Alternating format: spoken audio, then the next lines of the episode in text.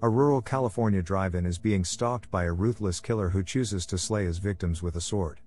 It's now up to detectives Koch and Leary to discern the mysterious killer's identity before the victim count goes up. Oops. Too late. I'm going to be honest, from the moment the opening credits of this movie started, I did not have high hopes for this very early American pseudo slasher. I had already seen a couple ratings on Google, and the scratchy opening visuals and accompanying crackling track did not ease my apprehension. And indeed, now having seen it, I can confidently conclude that, in no way, shape, or form, is Drive In Massacre in any way a good movie. One actor obviously flubs his line, you can see the cameraman's shadow in one shot, it's far too long for what it is, and the sound and the visuals are all over the place. Yet, despite its very obvious flaws, there's still just enough competency and idiosyncrasies here to help it remain mildly entertaining instead of downright awful. But just barely. But before we get to the film's few saving graces, let's get all the crap out of the way. The first point of contention being the visuals, which are, at best, mediocre, and at worst, downright dreadful. Unfortunately, it doesn't look like this film was taken care of in the slightest, which perhaps isn't surprising, considering the movie was always meant to be a B movie schlock fest and probably never looked that good to begin with, but it's still rather disappointing. There are several versions of the movie out there, all of varying quality, but the version I watched seemed to have been at least slightly restored and cleaned up, so at the very least the picture quality was clear enough that you were able to discern what was happening, even in particularly dark scenes. But even the version I watched still suffered from noticeable scratches, pops, odd edits, and in one particular scene some serious color issues that made it look like some characters were changing the color of their ties multiple times during the same scene. And that doesn't even touch on the multiple visual oopsies, like the aforementioned cameraman's shadow being clearly visible, or the inside of the camera lens sneaking into frame because the filmmakers were trying to surreptitiously film at a carnival without a permit. In short, half the film looks fine, and the other half looks well and truly awful, so don't go in expecting to be impressed with the visuals. Another thing not to be impressed by? The audio. I'm not one who usually comments on the music in a film, but in this case I shall make an exception, because the soundtrack for this film is just on the verge of terrible. It sounds like a combination of a horrible keyboard demo and a playing card that a kid taped to their bike wheel. Except the kid's bike only has four spokes on it, so you're not even getting the full card slash spokes experience. You just get a perpetual tunk tunk tunk tunk, superimposed over the keyboard demo.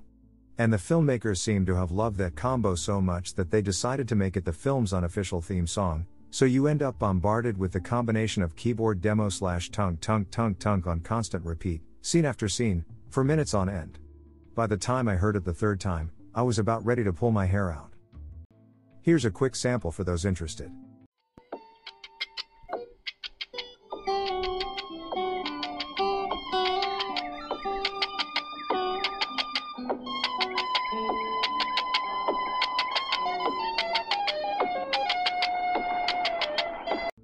Then there's the quality of the audio itself, which is sadly about on par with the visuals.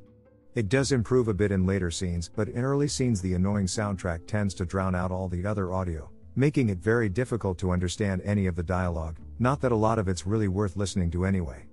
But even after they manage to get their volume levels under control, the film is still plagued with instances of reverb, characters mumbling or talking too softly to be heard, or just moments of pure degradation. Fortunately for the viewer, the story is so simple and easy enough to follow that some muddled lines doesn't mean that you'll be missing much but it's still annoying. But the film's biggest issue is likely the pacing. Being a rather early example of a slasher, the film doesn't stick to the more modern, preconceived genre story beats one has come to expect from slashers. So the movie doesn't end up spending its runtime following around potential victims, or even spending any time focusing on the killer. Instead, the movie takes a different tact and follows detectives Koch and Leary as they try to solve the ever evolving crimes. Which makes the film feel more like a crime thriller, and is a rather pleasant change of pace regarding stories like this. It also leads to some entertaining moments between the two men, including a scene reminiscent of one in the town that dreaded sundown, the original one from 1976, where the two detectives stake out the drive in, with one of them dressed as a woman. The entire scene is about as ridiculous as it sounds, with the two overweight men trying to surreptitiously stake out the place in disguise and failing rather miserably, but it's made all the more amusing by Detective Leary's commitment to his disguise as he pretends to make out with his very uncomfortable partner. And it's even more amusing when you realize that Detective Leary is played by John Goff, a rather prolific B movie character actor from the 70s and 80s and one of the film's writers, meaning he deliberately meant to put himself in that garish outfit. I admire his commitment to his craft. As a side note, George Buck Flower, the other writer of the movie, also had an acting role in this film. He was cast the warehouse suspect. I guess that explains why we spent 10 minutes watching the guy and his daughter when we didn't need to. But while the movie's shift in focus leads to some amusing moments, unfortunately the filmmakers weren't able to adequately balance out the crime and drama portions, and they spend so much time focusing on the police aspect of the movie that the film's alternate title could very well have been Police Procedural, the movie. I mean, I enjoy crime shows as much as the next person, so I actually really like the shift in focus, but I swear, episodes of Law and Order don't spend this much time focusing on the cops. And it's sadly quite obvious that the reason for this is that the movie just didn't have enough meat on its bones, so they had to throw in some padding to stretch it out to feature length. As a result, you end up with interrogations that are awkwardly long, pointless office sequences, and a 10 minute long scene at the end involving a kidnapping at a warehouse that you just know is nothing more than a giant red herring and has nothing to do with the rest of the plot but you're forced to sit through it anyway. At only 74 minutes, the movie is already on the short side, but if you cut out the credits, that last scene, and trim the other extraneous junk, the movie would barely clock in at 50 minutes. Thankfully, there are some amusing bits hidden within all that padding, but that doesn't keep the movie from feeling like it's dragging its feet at several points throughout the runtime. So, what's the movie's saving grace? Well, other than the rather enjoyable oddities, like the detective's failure at doing basic undercover operations, well, surprisingly, it's the acting. Line flubs aside, all the main characters are shockingly solid. Douglas Gudbye's performance as Jeremy was surprisingly endearing, what with his earnestness to help, and his ultimate maltreatment and wounded reaction over being cast aside help give the film some much needed weight. And for once, the police in this movie actually look, sound, and behave like police. They still end up being incompetent, sure, but at least they look the part and are earnest and don't come across as useless as hats.